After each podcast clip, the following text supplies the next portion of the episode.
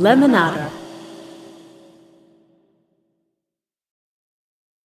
So, the big debate when I was eight or nine years old was do you love Bobby Sherman or do you love David Cassidy?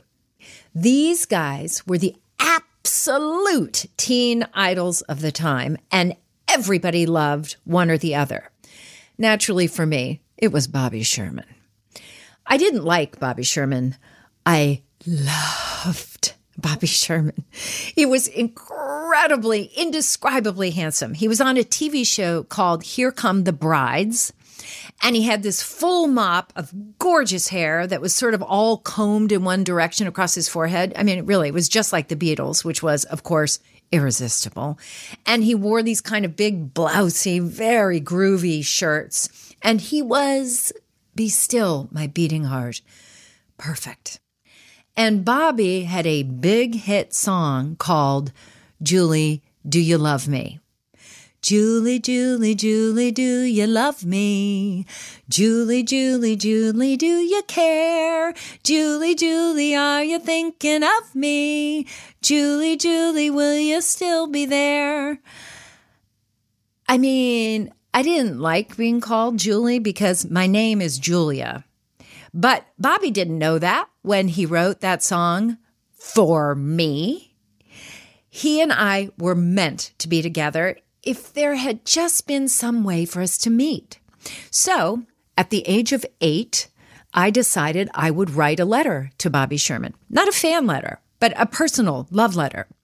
I can't remember now all the details of my letter, but I certainly can remember how it opened because it was so fucking clever. It went like this Dear Bobby, I think you're really cute.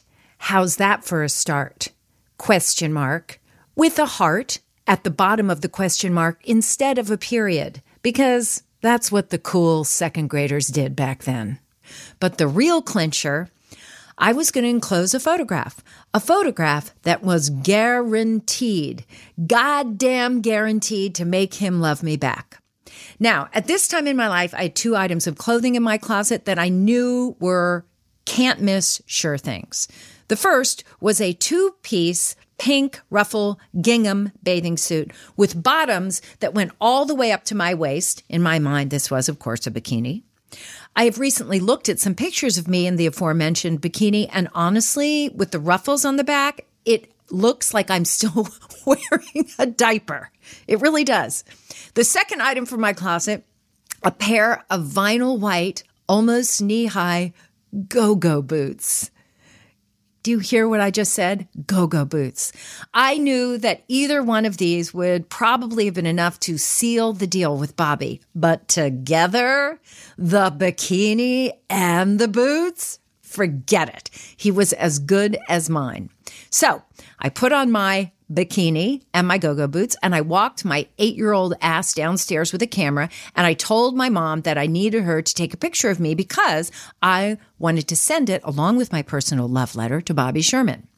You guys, do you see? You have to understand something. I knew, I just knew in my heart that when Bobby saw this picture and read my note, we would be together for the rest of our lives. We were meant to be together. So, anyway, I asked my mom to take the picture and struck a pose. And she laughed, which I have to say, I'm still quite pissed about. She didn't even acknowledge the infallibility of my plan. She laughed.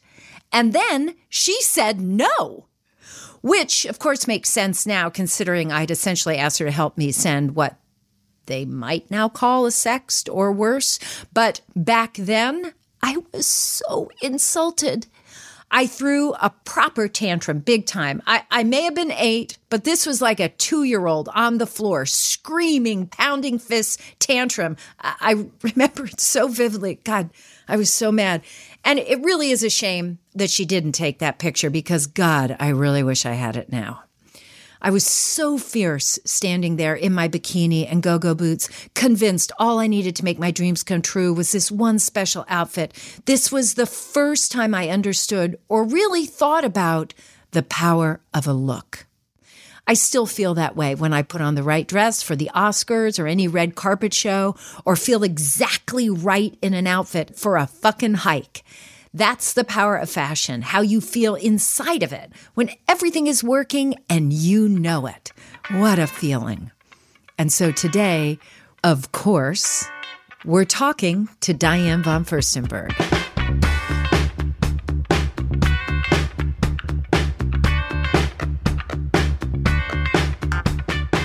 Hi, I'm Julia Louis Dreyfus, and this is Wiser Than Me, a show where each week I get schooled by women who are wiser than me.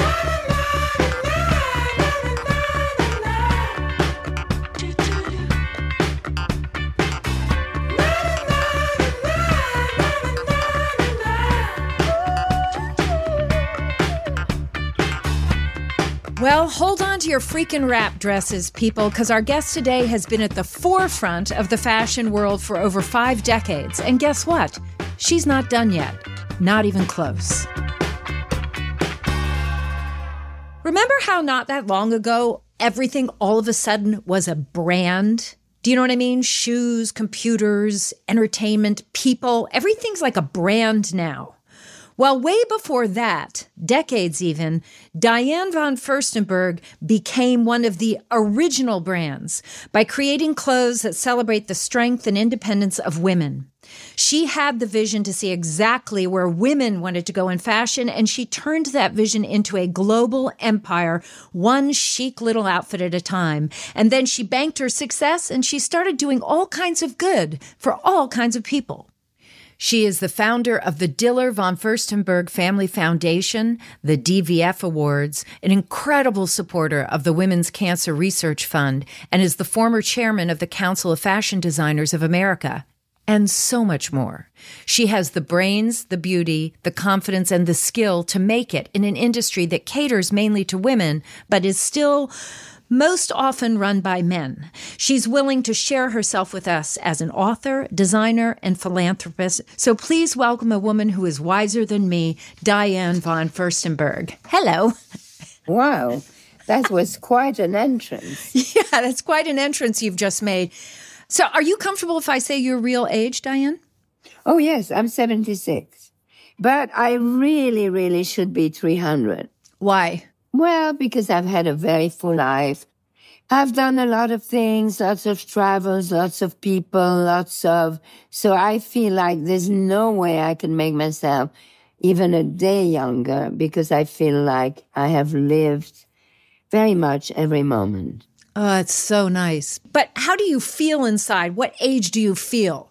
Do you feel 300? No way. No. Well, I feel, I feel my age. I feel that I have lived every single day of my life.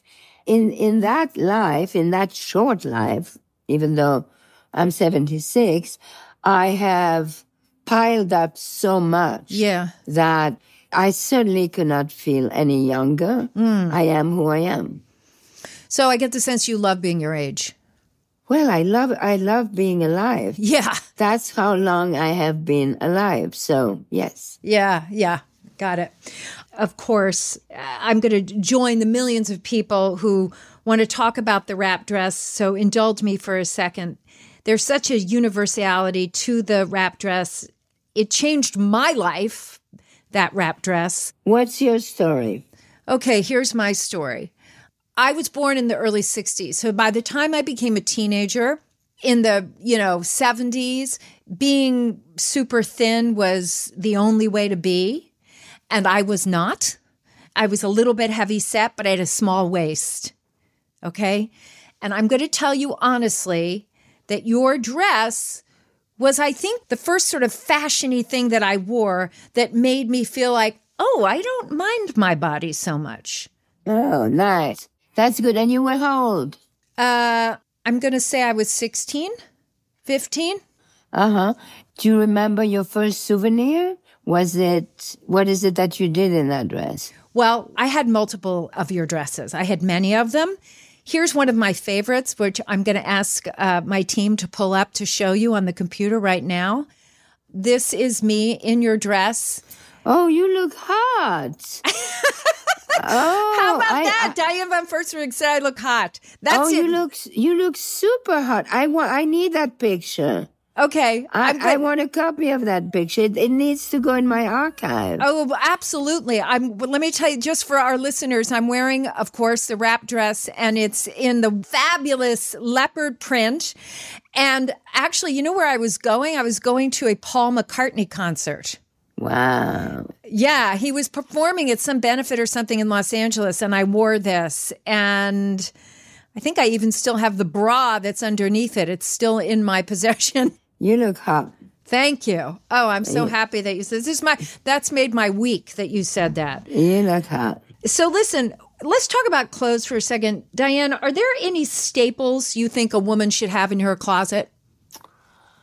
Uh, I think the most important thing Yeah. is to be true to yourself and to like yourself as much as possible. So obviously the staple should be what you are comfortable in and, and something that represents you at the best way or that allows you to be yourself, you know? And listen, when I created that dress, I had no idea that I would, I would eventually sell tens of millions of them Unbelievable. but it did something. It awakens things in people, and um, I don't know. So you know, I mean, I created the wrap dress, but truly, it's the dress that created me because it gave me my freedom. It gave me my independence. It gave me my identity. So it's one of those things. But as far as I think every woman, like you have a small waist. So wrap dresses obviously look good on you. I don't really have a small waist, so I go for more fluid. But every one of us finds something that we have a tendency to go to. To accentuate, like you mean? Yeah, and it becomes your personality and your style. And uh, so, you know, for DVF, it's about making clothes, you know, thinking about all the different morphology of a woman, mm-hmm. you know, with the one with, who likes to accentuate the waist, the one who doesn't, then therefore you go fluid, and the ones who are very body calm who like to show the entire body. Mm. Then you deal with the fabric. Fabrication is so important. Mm-hmm. And then of course we have colors and we have prints. So in DVF, the colors are our letters. The prints are the words. The fabrication and the silhouette makes the sentence. Nice. But do you have other staples that you like in your closet? Um, You know, I'm thinking of something like some people in the past have said to me, "You every woman needs to have a perfect white blouse or something." Do you think that's stupid, or do you think that makes sense? no, I don't think that's stupid. Um, I don't think I have a white blouse, actually. Do you want me to get you a, a white blouse? No, not particularly. um, you know, but I, I, I could tell you, I would say everybody needs a black turtleneck. Ah, You know? this is good to know. Let's talk about aging and body changes and how to embrace all of that. How have you embraced all of that as you've gotten older? Okay, first of all, the word aging, I would change the word aging uh-huh. and say living, right? Oh, thank you. That's perfect. So Perfect. a- age is life. yes. So in, instead of saying, how old are you? People should say, how long have you lived? Oh my And then- God. yes, I'm going to change this. And automatically it changes everything, even to a child. How long have you lived, little boy? I have lived 11 years. Wow, that's impressive. Yeah. And then when, and if you ask an older person, I have lived 76 years. Wow. You know, so aging for me is, is, is life. It is not a decay. It's, yes, yes, yes. it's a continuation of life. Yes. It's a completely different framing, and I applaud it. Right. So for me, aging is a proof of living. Mm-hmm. And also, if you have, if you manage to be my age, well, it's already, I mean, I thought I was going to die before I was 30. So Why? You know, I, why? Because I had done so much in my twenties that I didn't think that it was possible to continue like that. I see. And so I thought that all these things. I had two children by the time I was 24. I had a successful business. I bought my house. So I did basically everything before I was 30. So I, I used to think that that was be the end. And then it turned out not to be. Yeah. Wow.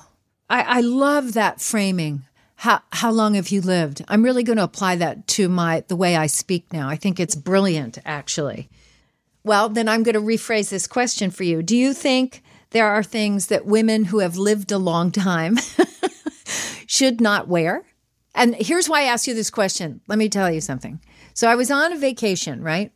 And you know how when you go on vacation and you go into a you get sort of caught up in the culture of where you are and maybe and, and what people are wearing and maybe it's in a different country or whatever. Anyway, long story short, I was in this shop and they were selling these cute culottes. And I put them on, and I'd forgotten how, because I wore culottes when I was a little girl, but I had forgotten how unbelievably comfortable culottes were. And I was like, oh my God, I think I've, I've got to own these. But I wasn't sure. And I thought, oh, maybe this is just a moment. I'm going to put them on hold. I'm going to go have some lunch. So I put them on hold. And then I went to go have lunch. And I was thinking about should I buy them or not. And as I'm thinking about that, one of my teeth fell out of my mouth. I don't know why, but all of a sudden my tooth fell out. And I thought that was a sign that perhaps I had lived a little bit too long to start running around in culottes. That actually, I think you could wear a culotte until you're 90. What if you don't have any teeth in your mouth? No, I'm kidding. You think you can wear culottes until you're 90? Yeah, I mean, it depends how short they are. Mm-hmm. I mean, I don't think you should try to look sexy because that looks ridiculous. You mean in culottes or generally speaking? What are you talking about? No, just in behavior. I think it's beautiful to live, to live who you are. And you are, you know, you, you are accumulation of all your life. So right. the most, the most important thing is to be true to yourself. As long as you're true to yourself, you are free. By the way, you know, on your Instagram, the picture that you posted of yourself in your bathing suit, you look so beautiful and so strong. And I just wanted to applaud you for it. I just, I thought it was inspirational. That was two years ago, I think. Yeah, for my 74th birthday. Yeah. Yeah, I have a tendency to think that, at least in my case, when I look at myself in the mirror, mm-hmm. I find my strength there. Mm. So somehow, when I look at myself in the mirror, I like it. And then sometimes I see a picture of me and I say, oh my God, that's not how I feel like, you know. what about this word? Well, again, I'm going to use this word aging, which I shouldn't but I will for this question I wanted to ask you about that. You know that phrase "aging gracefully." I I, th- I feel like there's a lot to unpack there because well, just call it living gracefully. Living That's gracefully, all. right? Yeah. But it has a lot of different meanings to different people, and the idea of. Uh, how to present yourself as a person who has lived a long time and you know and the judgment about plastic surgery or not to have plastic surgery and all Listen, that stuff. I i i don't judge anyone. Everyone has the right to do whatever they want. Right. I i have a tendency since i'm a, a, a little girl to find a tiny bit destroyed look attractive be, because because it's lived. Yes. You know? So I like the lived. I never wanted to be a little girl. I always wanted to be a woman. Yeah. I always aged myself. By the time I got to be 20, my mother said, how does it feel to be 20? And I, I, I remember I told her, I've been saying I'm 20 for the last five years. So I've never wanted to be younger. I always look forward to be older. I think that is incredible because I've had a, the exact same experience. Exactly. Yeah. I always wanted to get older. I really did. It was like, even, I have to tell you, this is going to sound strange, but even when I started to develop as a teenager and my breasts started coming in, and I noticed that they were very upright, and I used to push them down because I wanted them to look like my mother's breasts that would hang a little bit more. And I would push them down because it drove me crazy. And it's funny you say that. I used to put Kleenex in my bra because I didn't have any breasts. So, you know, we never like what we are. Yeah, I know. yeah. More with Diane von Furstenberg after the break.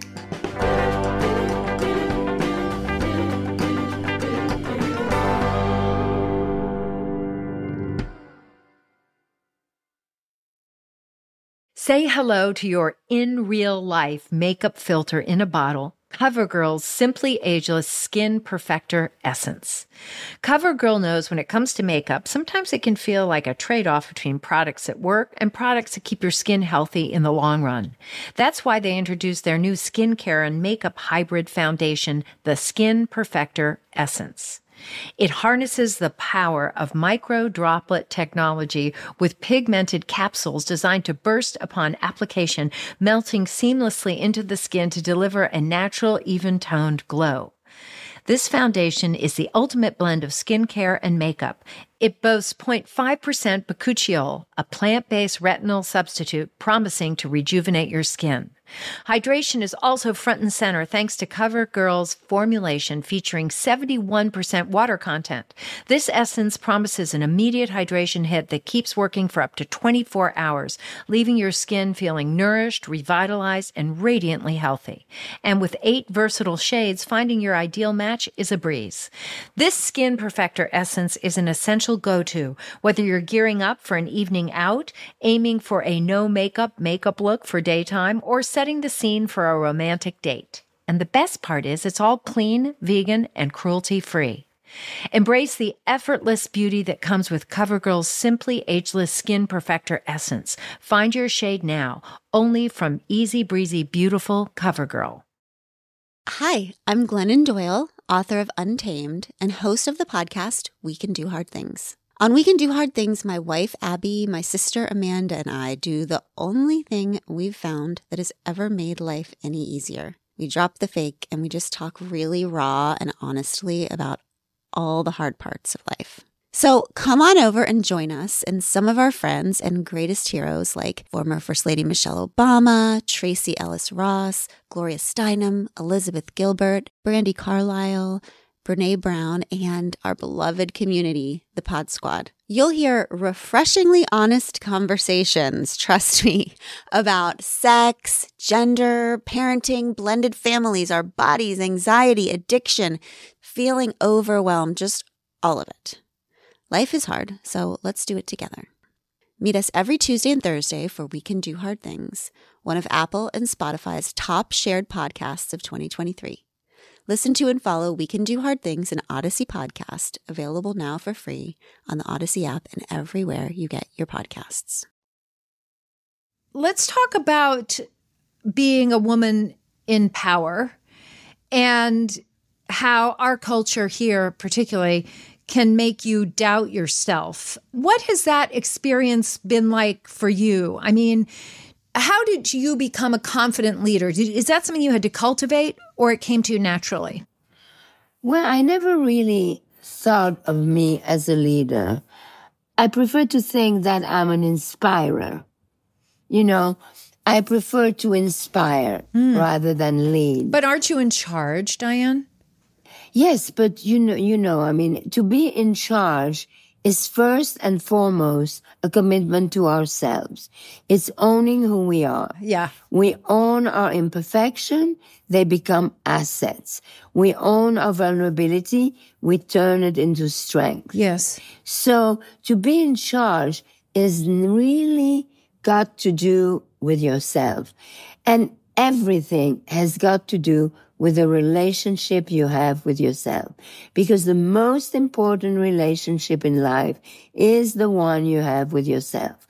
Once you have that, any other relationship is a plus and not a must.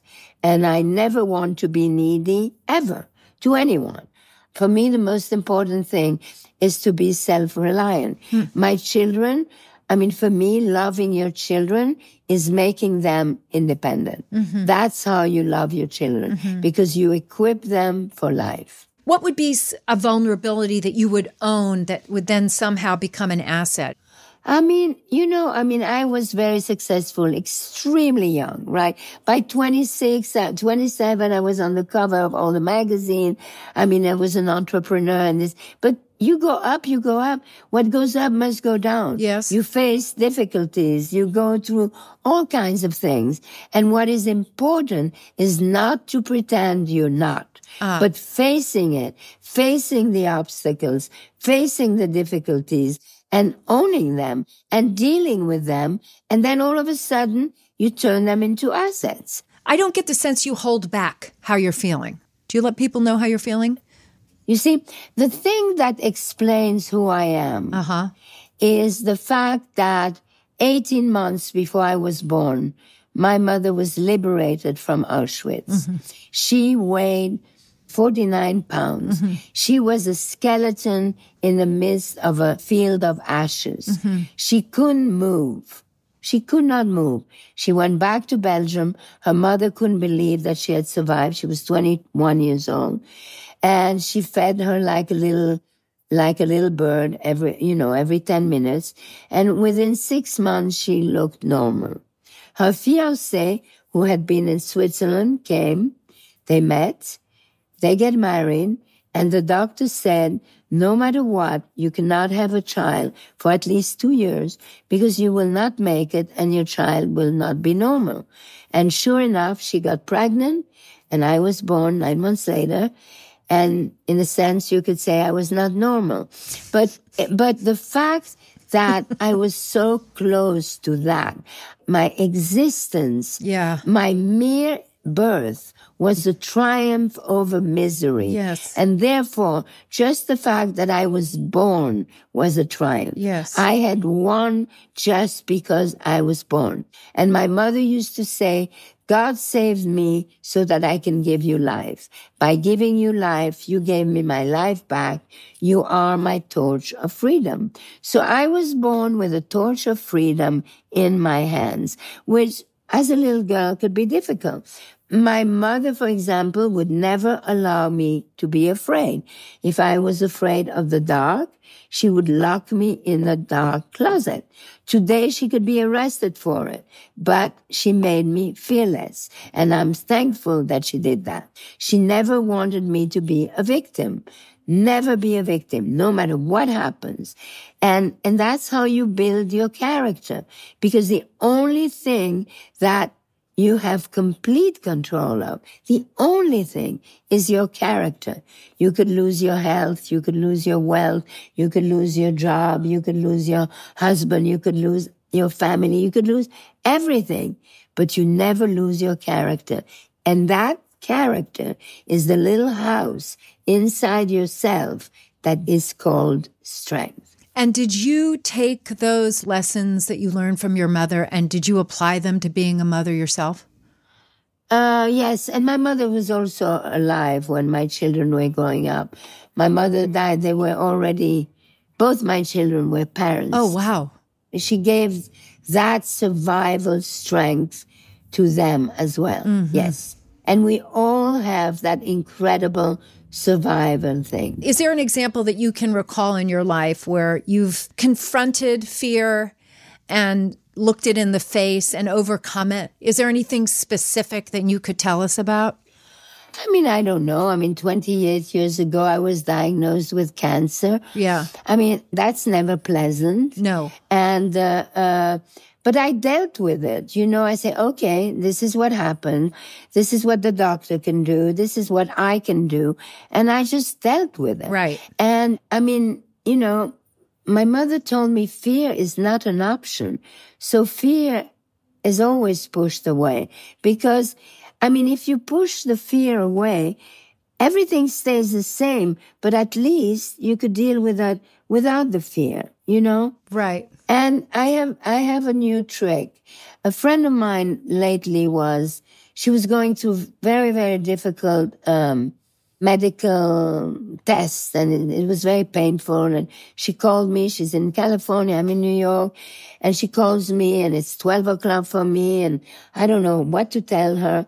And so I don't know what happened to me. I said, you know what? Tomorrow when you do that, push your fear away, push your emotion and just go through it like it was you were watching a documentary. Mm. And the next day she called me and she said, you know, it was so helpful. So now that's my new trick. Huh. It's stepping outside yourself and looking back in, Changing your lens. changing your lens. Yeah. I had cancer too, and I was terrified.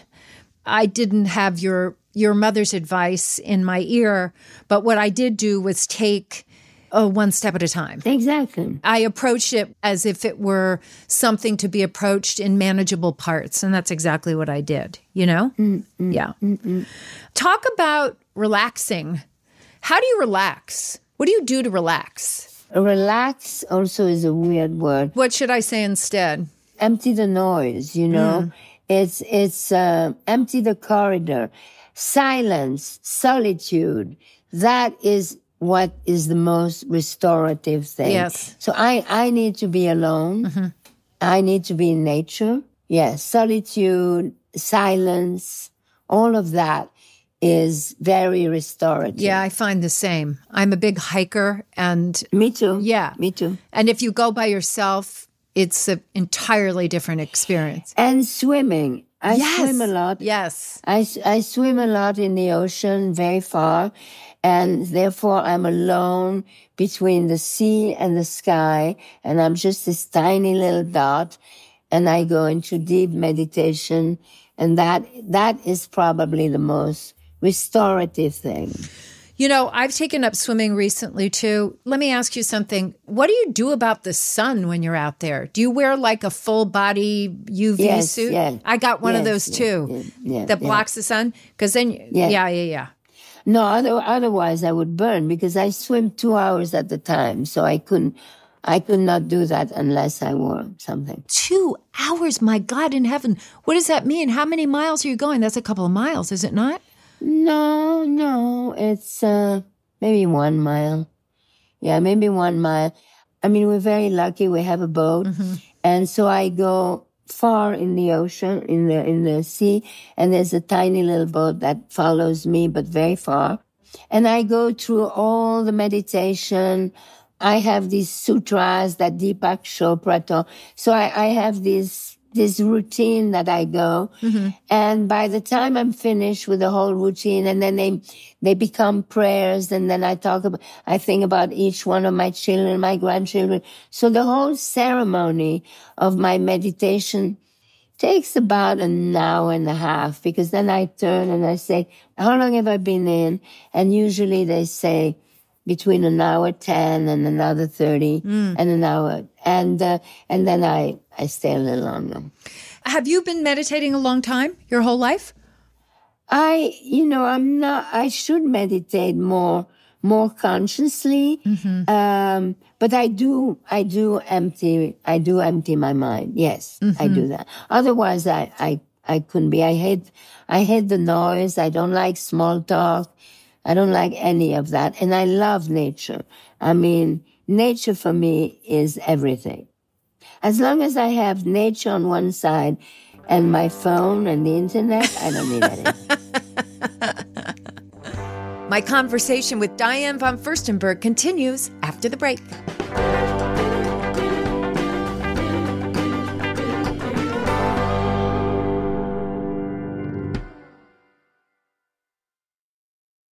Let me ask you this question. Was there ever a time in your life that you struggled financially or were you up but you sort of hit it big from the get-go? Mm, no, I struggled. Yeah, I did struggle. In the beginning, you mean before the wrap dress or in between? No, no, no. I mean, I, I, I, you know, after my big success, you know, Yes. it was, yeah, there, I had a lot of very stressful moments. Yes. Yeah. But you know, you forget, you forget the bad things. Like you forget the physical pain. You forget it. Right. Once it's done, you forget it. So, and every single thing, every negative experience in your life ends up being an experience and turns into something. That's another trick that I always tell my, my friends. You know, sometimes you know, my friend, I mean, I don't know, they do a movie or they do a book and it's, and it's not, or, or their company is going bankruptcy. They get bad press and they, they, they just feel so bad.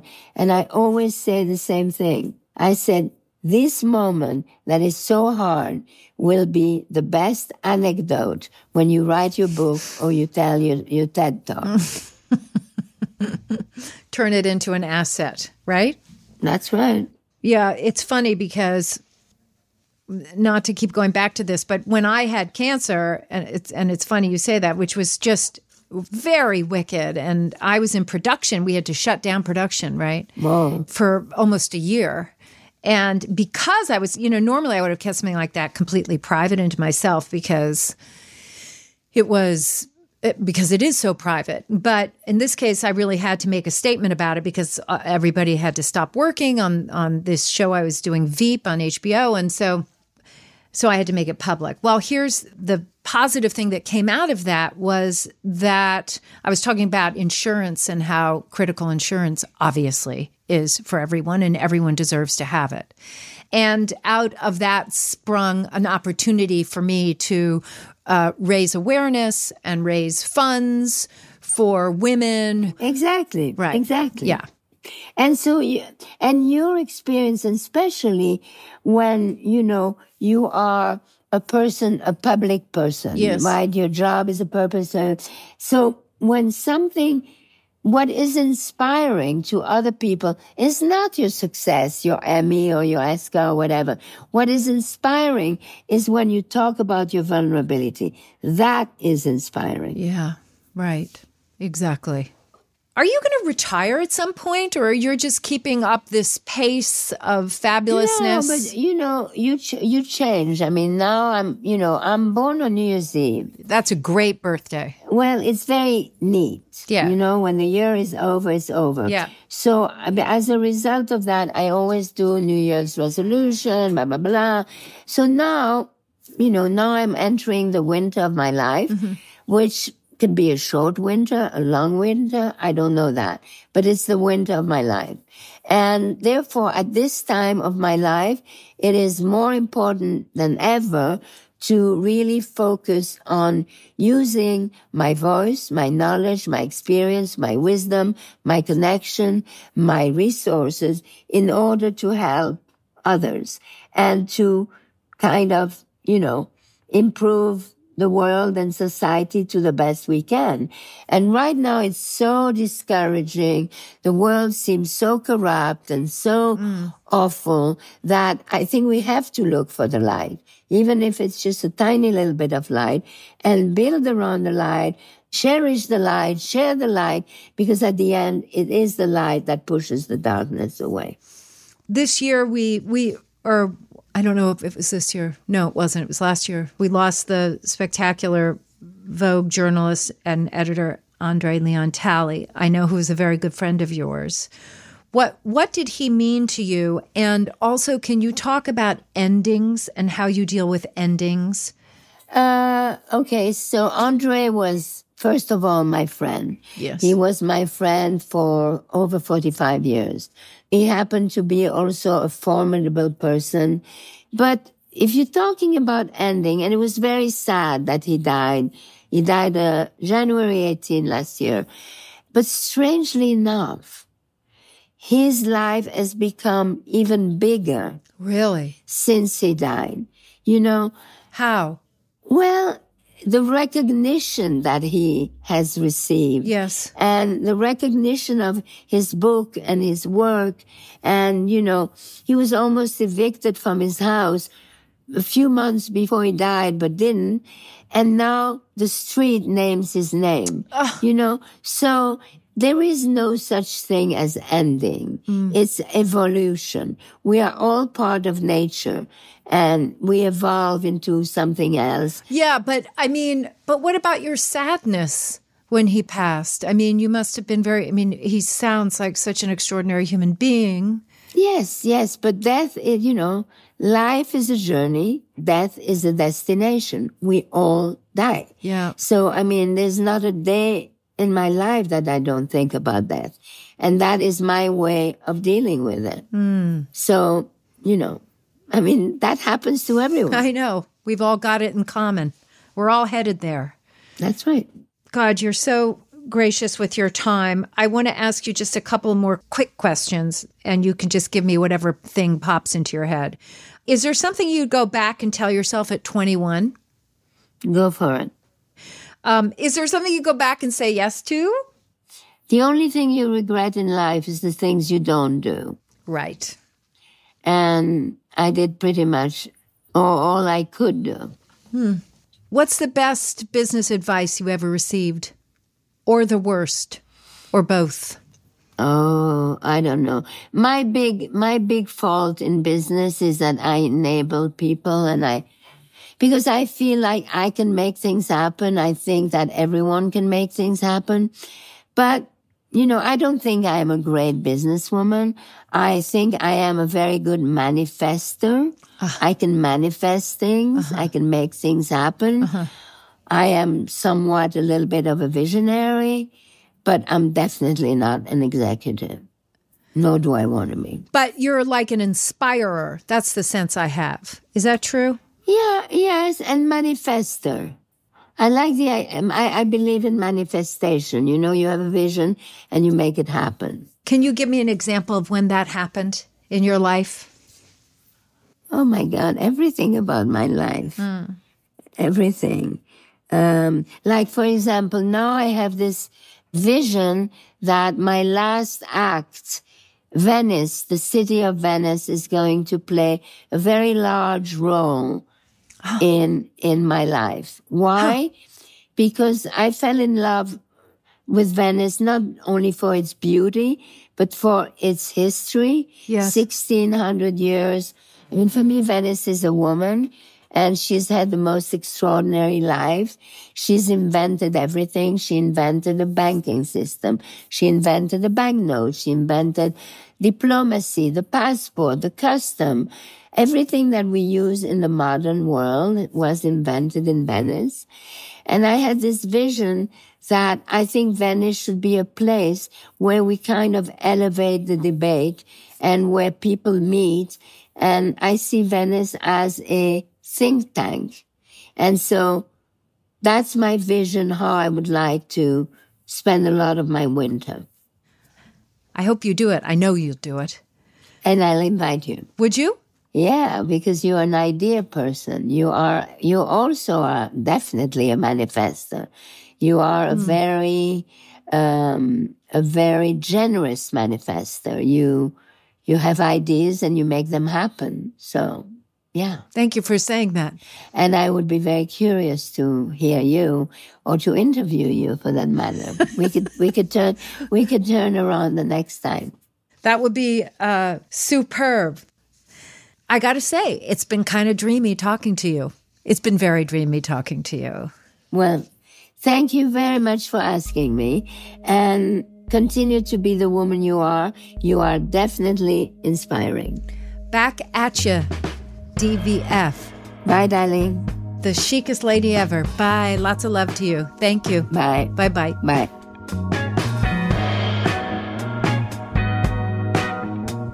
Okay, another podcast done and dusted. Wow. There is so much to tell my mom. Okay, I'm going to call her right now.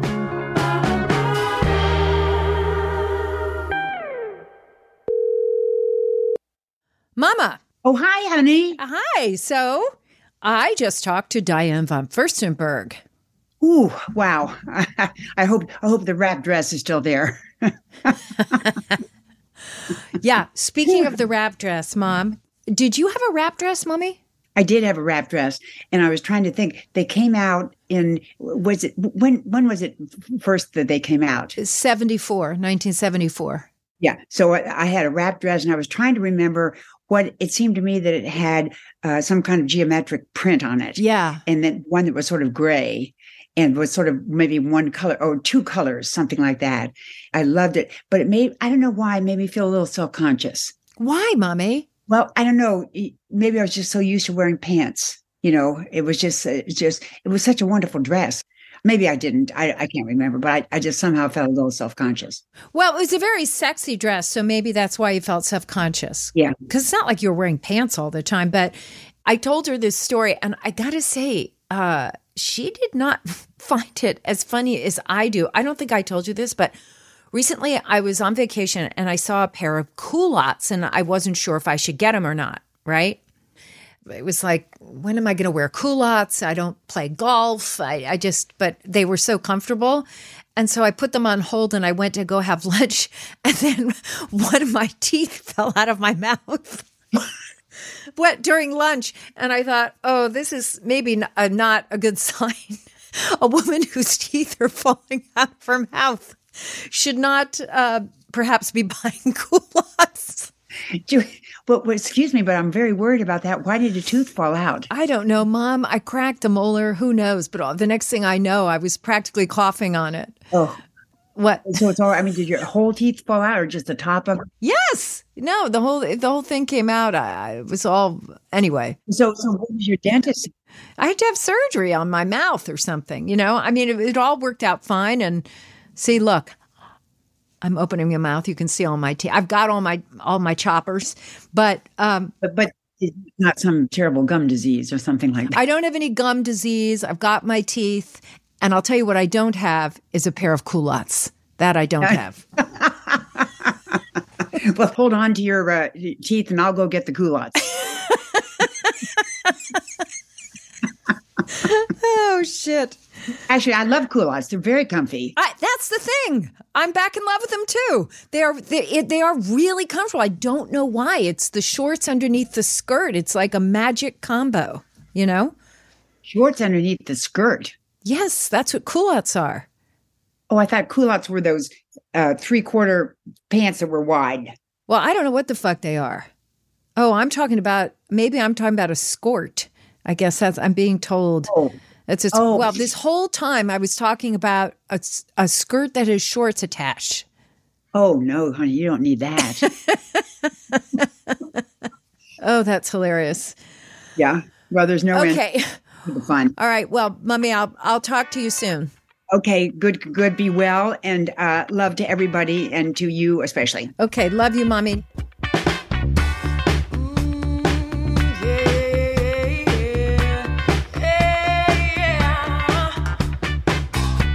There's more Wiser Than Me with Lemonada Premium. Subscribers get exclusive access to bonus content.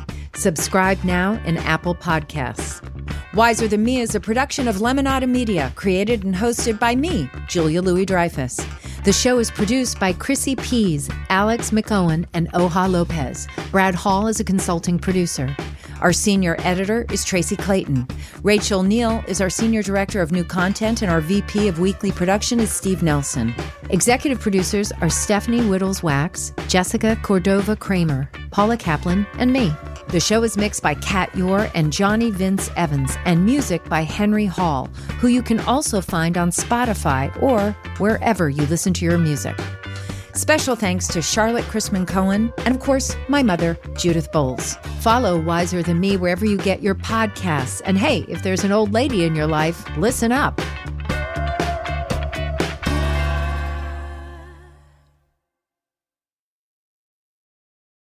This episode of Wiser Than Me is brought to you by Maker's Mark. Maker's Mark makes their bourbon carefully, so please enjoy it that way. Maker's Mark Kentucky Straight Bourbon Whiskey, 45% alcohol by volume. Copyright 2024 Maker's Mark Distillery, Incorporated, Loretto, Kentucky. Hey, Wiser Than Me listeners, we want to hear from you. By just answering a few questions on our listener survey, you can share feedback about show content you'd like to see in the future and help us think about what brands would serve you best. And even better, once you've completed the survey, you can enter for a chance to win a $100 Visa gift card. The survey is short and sweet and will help us play ads you don't want to skip and keep bringing you content you love. Just go to lemonadamedia.com slash survey. lemonadamedia.com slash survey.